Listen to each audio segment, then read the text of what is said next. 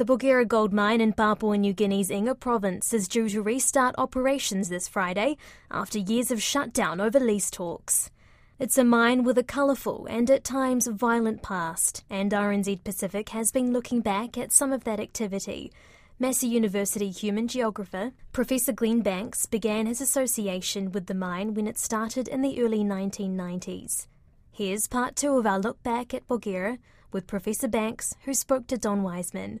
It was starting around 2000, but it really started to ramp up in the, the last yeah, from about 2005 onwards, what's referred to as illegal mining. And what was happening there was that initially it was the mine tailings from the large processing plant that were being panned by locals, largely locals initially, who were finding that the processing plant wasn't extracting all the gold from the ore that went in. So the waste from the mine actually had gold contained in it. And they were using very rudimentary techniques, standing waist deep in these tailings, getting decent amounts of gold out of that. That then led to further developments where you had people entering the mine site and particularly the open pit and accessing ore. So they would they would actually dig lumps of rock out of the open pit, take them back to the surrounding communities outside the mining area and process them. Uh, you could walk through villages at various points in time and you'd hear this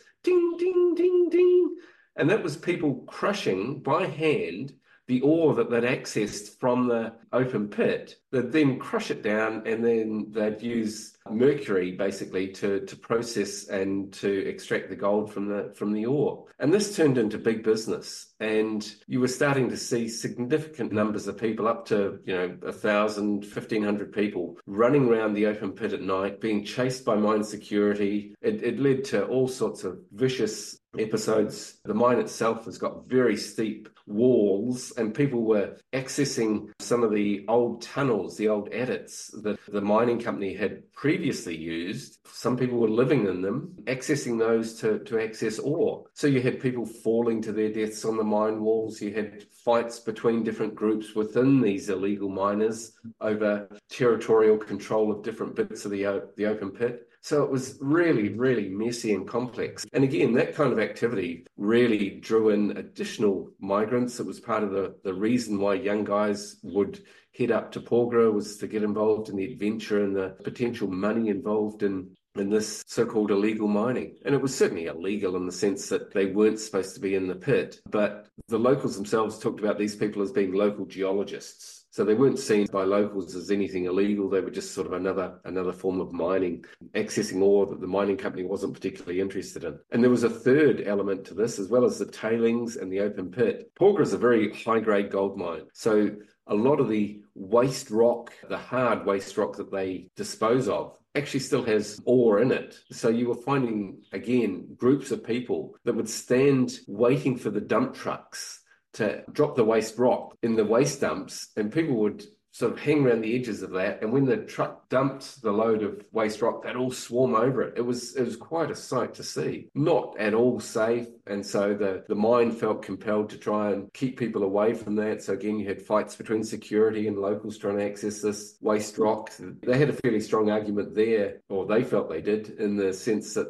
the mine didn't want this rock, so why shouldn't they have access to it? So that all created a really complex and, and unstable social environment up there. And at the same time, you had a, a, an active retreat of the national government from a lot of its responsibilities. So, health and education, the, the basic line was that from the government, they never really said it. It was unspoken that, you know, Porgera's got a lot of money, it's got a lot of support from uh, the mine in all sorts of areas. So, why should the government really prioritise Porgera? So you were seeing the decline in services up there. Public servants weren't really attracted to Porgera because of the violence that was uh, apparent up there. So over that period of time, from the early 90s through to when I was last up there, you could see a, a, an active decline in the, the level of service delivery, the level of safety in terms of people's lives. They were being crowded out of areas by increasing numbers of people and the, the expansion of the waste dumps from the mine. So there was less land available for subsistence gardening. It was getting pretty horrendous. And they were there was increasing pressure locally on the mining company to resettle significant numbers of people from the mine area.